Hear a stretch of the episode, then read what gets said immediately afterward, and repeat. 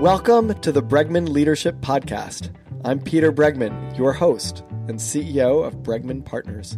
This podcast is part of my mission to help you get massive traction on the things that matter most.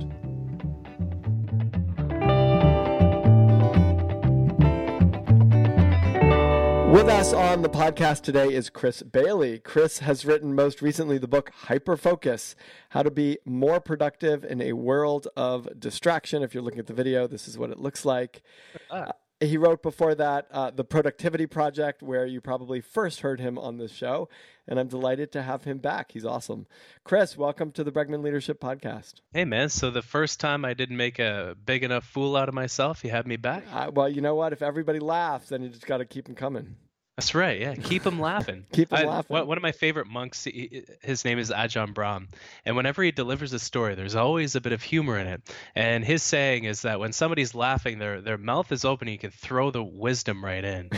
so maybe it's. Uh, I, I, don't have much wisdom as Ajahn Brahm, but maybe there's a bit of that going on. I think just the fact that you can say the words "my favorite monk" says, like I, I you know, I don't know that most of us have favorite. I mean, maybe if you have one monk, that's probably you know a lot. Yeah. So for you to most, to most people know of the Dalai Lama, so I feel that would be like the default pick. But you gotta have a, a backup monk favorite monk so you wrote a book on productivity then you wrote another and and it's it's obviously there was more to say and important stuff to say i really like this book what what's the sort of the number one takeaway that you share in hyperfocus that you know like what's the what's the big point of this book in a sense that the state of our attention determines the state of our lives.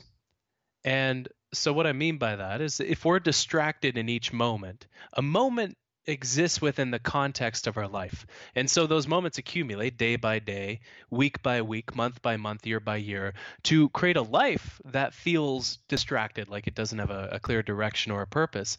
But on the other hand, when we make a more deliberate uh, effort to regulate our attention and focus on things that are important in the moment, then when we make an effort to focus on what's meaningful and productive, our lives feel more meaningful and productive as a result. And frankly, this is one of the most surprising uh, things that I uncovered over the course of writing Hyperfocus. I set out to to write this book on focusing all day and and doing focus work all day long, um, and to write a book about productivity. But I realized that this is an idea that is bigger than productivity. By managing our attention well, we manage our life well. And attention, especially when we are surrounded with so many distractions, means everything. I mean, I think you could argue that what we attend to is our life, meaning yeah. the filter of our life is what we put our attention to.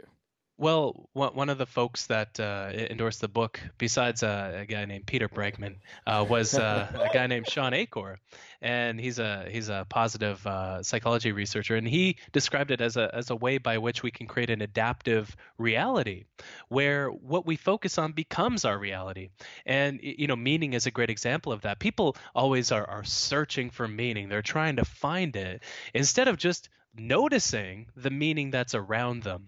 Um, and, and, I think we can do the same with our productivity. We can notice what's productive in our work and make an effort to focus on that. We can notice the meaningful conversations like the one we're having right now and make an effort to focus on that. You know, no cheeseburger will be as delicious as the cheeseburger you focus on with 100% of your attention. No conversation will be as meaningful as the one you focus on with 100% of your attention. And why is that so hard to do? Because we're so stimulated um, you know, one of my favorite. Uh, I don't find statistics that motivating, you know, because they're kind of boring a lot of the time. But there was one that that alarmed me over the course of writing the book, and it was that on average, when we're doing work in front of, in front of a computer, we focus on one thing for just 40 seconds before we switch to doing something else. And when you couple this with one other idea, so we switch between things rapidly, but there's also a novelty bias embedded within our brain's prefrontal cortex, where for every new and novel thing on which we direct our attention, our brain rewards us with a hit of dopamine, that, that pleasure chemical, which essentially so we go from focusing on email we get a hit of dopamine. We check instagram we get a hit of dopamine. We check the news we get a hit of dopamine. We focus on a conversation with a colleague we get a hit of dopamine. We go back to email we get a hit of dopamine. And so we have so much dopamine coursing through our mind because of this uh, novelty bias which uh, essentially is just a distraction bias that we're so stimulated and it becomes uh, difficult to settle down a little bit. Um, if you ask people to describe their attention. Somebody who's in a state of high stimulation, they'll use words like, oh, I'm distracted and I feel overwhelmed and I'm overworked and I'm pulled in a thousand directions. But somebody who's in a state of lower stimulation, who can, you know, read a book and really hunker down on it, who can have a meaningful conversation, will use words like deliberate and uh, thoughtful, and they'll feel like they have more insights to offer the world. And uh, so I think a lot of it has to do with just how stimulated our mind so is by default. Does that mean that we have to be willing to be bored and unstimulated in order to be in that place where we come up with insights? And I'm I'm thinking about yeah. you know the argument that you're giving which I buy but is hard to it's hard to fight the dopamine hit. Meaning, yeah. a dopamine hit is actually like you, if you have a life of dopamine hits, you go, "That was an exciting life." Yeah, and and so well, you and, have that too if you do cocaine every day, but well, that so doesn't necessarily the, gonna. so let's talk about that. Not cocaine, but the the the we have to be willing to be bored. And how do you convince people that doing the dishes without also watching TV, or a kid doing their homework without also watching a video, or to not multitask because there's too much for us to do in a single day. But if we do three things at once, we get more done. We and feel I, like we're getting... we feel we like get more done, right? You and I would would agree that multitasking is a bad idea. But how do we? Not, not always, but most of the time. Yeah. So how? So well, I want you to explain that in a second because you talk about yeah. scatter focus, and I and I think that's useful. But how do you convince people, or what do you say to people who might say, "Look, if I'm doing the dishes and I'm watching TV at the same time, I'm having more fun, and yeah. why not?" Uh, I think boredom and um, laziness. Yeah, and I don't mean laziness in the sense of like vegging out with Netflix in front of the TV with your iPad and your phone there. I mean like proper idleness. Um, the, the, these are ingredients that are so underrated with regard to our productivity. Uh, look at a vacation, for example. It takes you a little while to settle into vacation mode. The, the research shows about eight days. Um, and uh, I think stimulation has a similar effect. One, one of the experiments that I conducted over the course of writing this book, because I like doing these weird experiments to see the research through a, a sort of different uh, and experiential lens, was making myself purposefully bored for an hour a day for a month. And so I remember the first day I read the iTunes terms and conditions, which uh, are shorter than you might think. I, I had the chance to read them uh, two or three times over the course of that hour. Another hour, I watched one cloud in the sky passing by. So there wasn't a lot and, uh, of wind. If you can watch that same cloud no, for the full hour. And uh, yeah, it, it wasn't a, a, dry day, so the cloud didn't evaporate either. It was a very big dialogue running through my mind. Is the cloud going to evaporate? Um, and I plucked the seeds. I mean, from, wasn't that painfully boring? Yeah, yeah. I plucked the seeds from a strawberry with a pair of tweezers, and like the various things like these suggested by my readers, and it led me to the conclusion that, you know, boredom isn't a desirable emotion. It makes us feel restless, but it's the process through which we often adjust downward into a state of lower stimulation. And so I'm a big advocate for taming distractions ahead of time because when you look at the fact that we're surrounded by so many novel things and that are pleasurable and threatening that take advantage of this novelty bias in our mind, so we need to get out ahead of them, uh, you know, over time we can adjust downward into a state of this lower stimulation where we don't necessarily feel the restlessness of boredom, but we are able to uh, raise the quality of our attention. You know, the quality of our, attention, how much control we have over it, uh, determines the quality of our life. And um, and the research bears this out. The more attentional control we have, um, uh, we become more productive because we're able to focus. It makes sense. Uh, but we have been shown to be more satisfied with our life overall. Our levels of happiness go up. We become more creative. Um, we, you know, every measure of the quality of our life increases. And it's because we adjust downward into a into this state of of lower stimulation. And i don't i don't think we need to make ourselves bored necessarily but it doesn't hurt.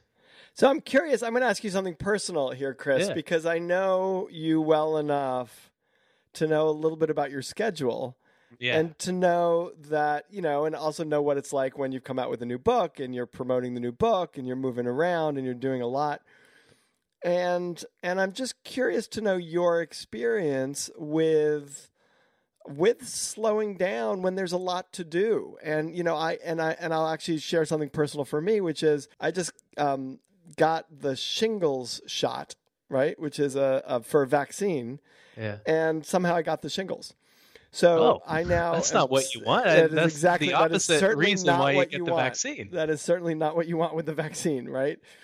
And which is incredibly painful and but it's like but what people are saying is you got to slow down because your immune system's weakened and you're and and my answer which is a little sad to me is I don't like what does that actually mean to slow down? Like I don't think I'm moving that fast. And and people around me are saying you're actually moving very fast. Like you're moving much faster than you even realize, but I don't actually realize it. So when there's a lot to do, when you're engaged in your work and you really like it, but you have a sense that it's important to slow down, but embarrassingly enough, like you might not even know what that means, or I might not even really know what that means. Yeah. So You- you I'm know, curious to have a, a perspective from your life uh, because I know you experience at least a lot of the same scheduling dynamics as I the might. same uh, constraints on, on our time and energy. That's a big coffee cup that you have. I, can you bring that back into frame for folks who are watching? It- It's like a it's like a regular coffee cup, but it's like somebody stretched it vertically. But what I will say is, it's uh, all there is here is lemon and water. So just to be clear, in terms of the This is- conversation, I'm not trying to like is you know vodka hyper stimulate myself. It's just uh, it's basically just water and lemon.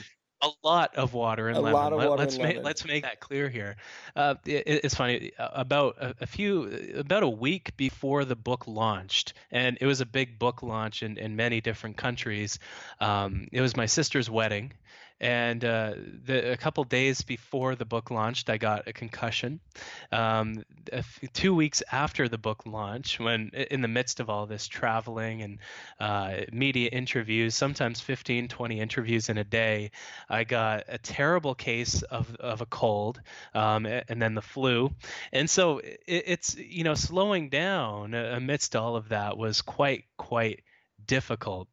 Uh, but I think there are ways that we can slow down without compromising the productivity that we have. And, that and that slowing down makes us um, more productive because what we lose in speed, we make up for uh, more so in deliberateness uh, with how we act.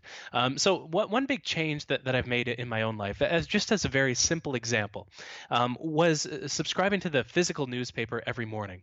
And so every morning, I, I you know I wake up at about six. Um, I, I'm disconnected from the internet until about 8 a.m. I get two newspapers here in, in Canada. We can only get yesterday's New York Times, so the Times is always a day late, but the Globe and Mail comes day of, and it's a wonderful ritual because you go beyond the front page. When you go to the NewYorkTimes.com, it refreshes every 15, 20 minutes.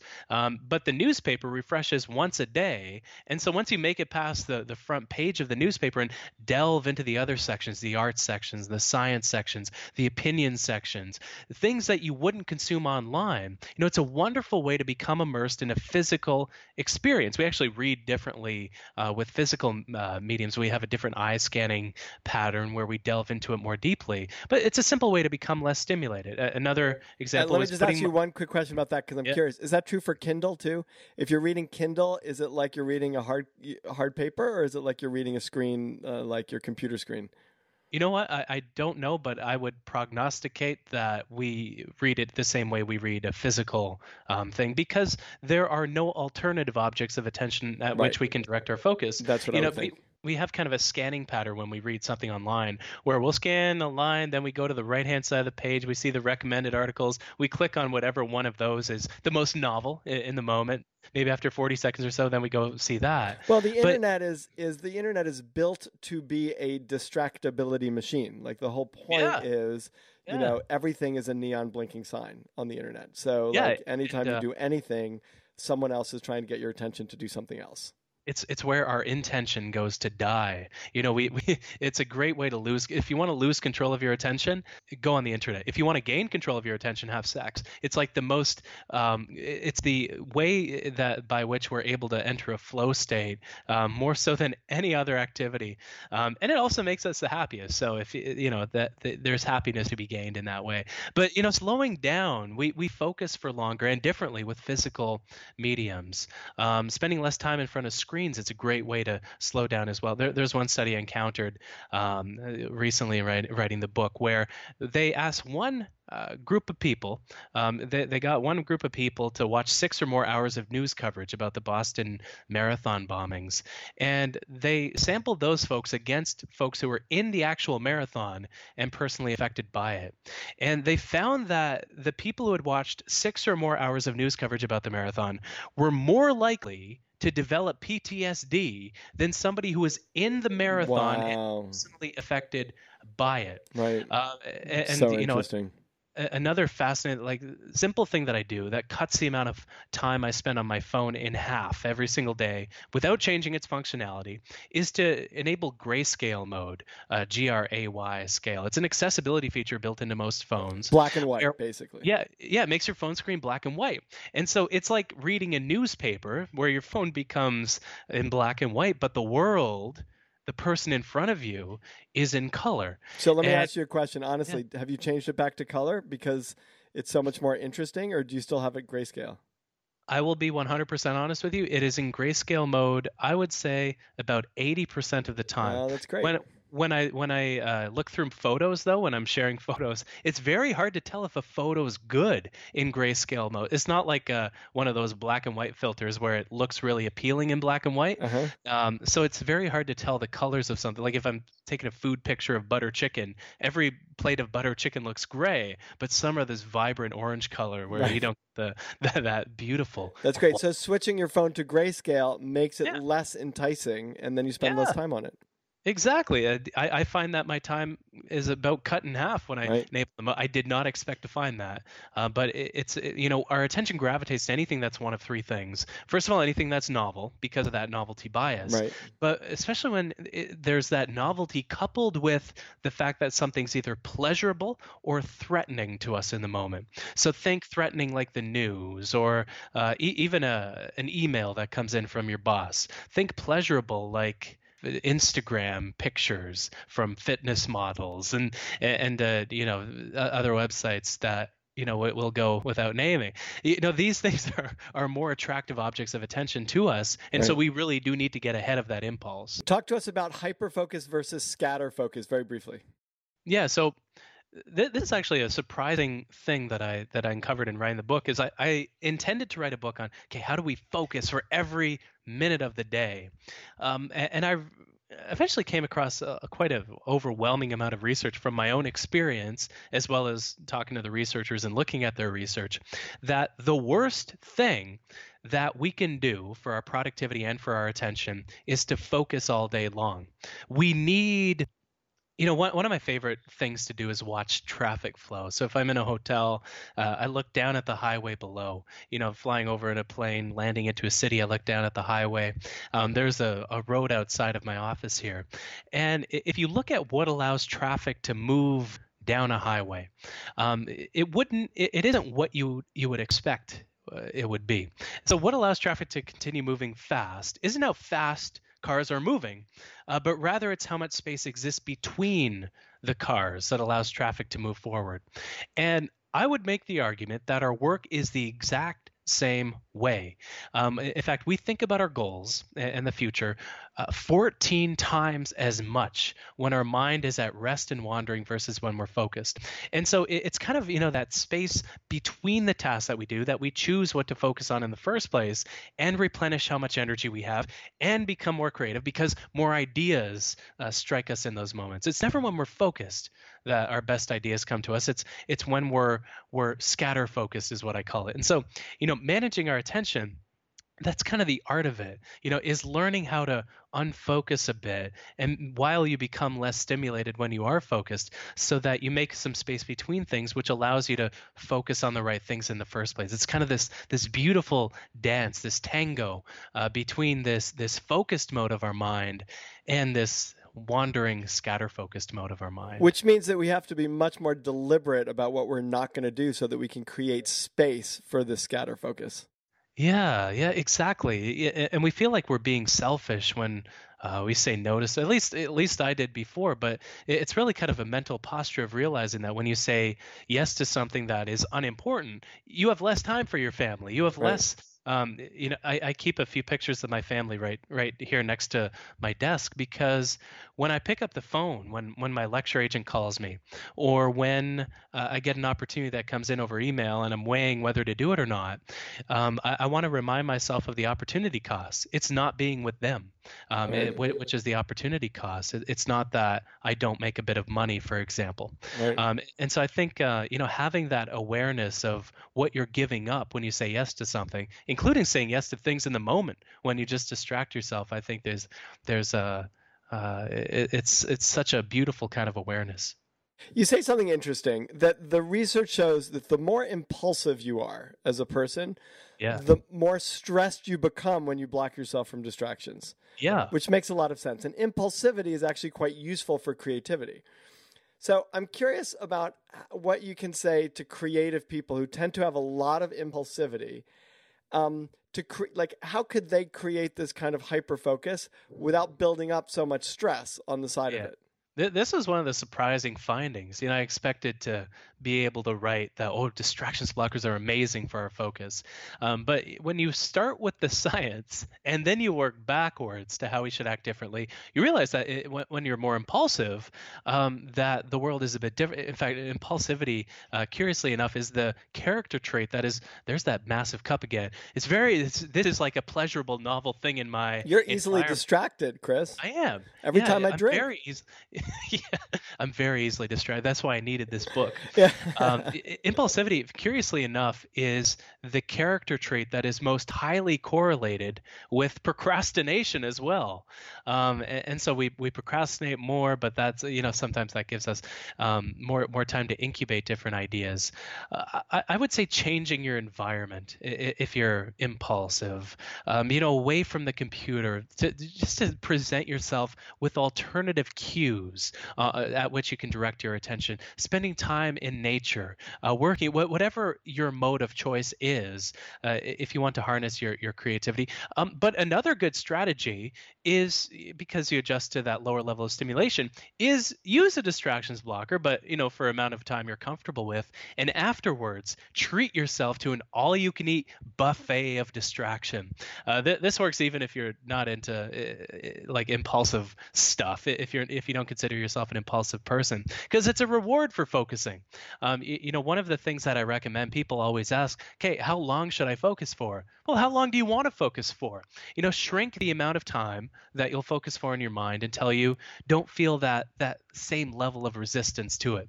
And so, you know, think, could I focus for an hour? Nah, 45, eh, 30? Yeah, I can focus for 30. Then treat yourself. You know, it's interesting because I think when I think about the ways in which I get distracted, there's a subtle distinction between focusing long enough and needing a break versus longing for a break because I'm focusing on something hard and I want to distract myself because I, you know, I, I, I'm, I'm writing a hard sentence and it's easier to like go eat a snack. And I'm wondering if you know or have seen anything about the differences of those focus, or am I fooling myself? And if I'm de- doing something hard and I'm feeling like I need a break, then maybe that's true and maybe I just need a break and I shouldn't give myself such a hard time about like, you know, trying to escape my challenges. The the fascinating thing about that is the more often we have to regulate our attention in one way or another, so in other words, to force ourselves to focus, the more mental energy we deplete as we work. And so, you know, this is why, you know, some people, I feel a lot of people come to the work that I do because they have a hard time being productive because they don't really care about their work. Um, but it's it's so difficult to invest in your productivity when you don't care about the work that you're doing on a deeper level. You know, we all have stuff that we don't want to do, but you need that deeper reason because when you're naturally motivated by something, you won't have to force yourself to focus on it. Focus comes easy when we do work that we love and when we do work that we love in the moment so you know that uh, that aversiveness that we have with some tasks the, the fascinating thing about that resistance is it's usually stacked towards the beginning of us doing a task.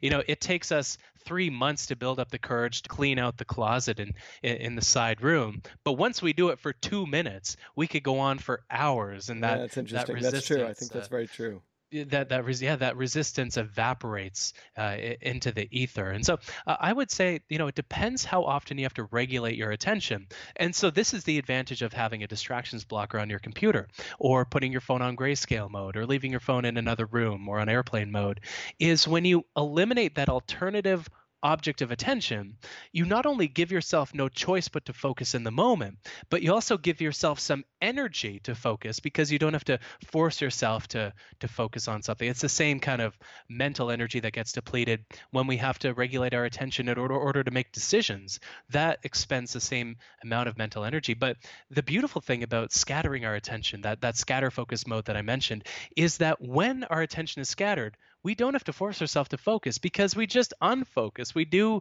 something that we love. We're having a cup of coffee. We're going for a run. We're uh, drinking out of our oversized mug some lemon water. Um, and, uh, you know, we're just kind of not focusing and, and we get more energy because of that. I love it. Chris Bailey, his latest book is Hyperfocus How to Be More Productive in a world of distraction. We have just touched the surface of this book. It's a really, really fun and good book to read with a tremendous amount of super practical ideas in it. So, uh, Chris, thank you so much for being on the Bregman Leadership Podcast. Thank you, Peter Bregman, for having me on the Bregman Leadership Podcast.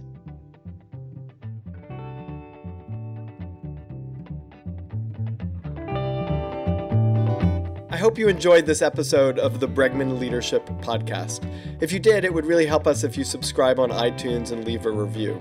A common problem that I see in companies is a lot of busyness, a lot of hard work that fails to move the organization as a whole forward. That's the problem that we solve with our Big Arrow process. For more information about that or to access all of my articles, videos, and podcasts, visit peterbregman.com. Thank you, Claire Marshall, for producing this episode, and thank you for listening.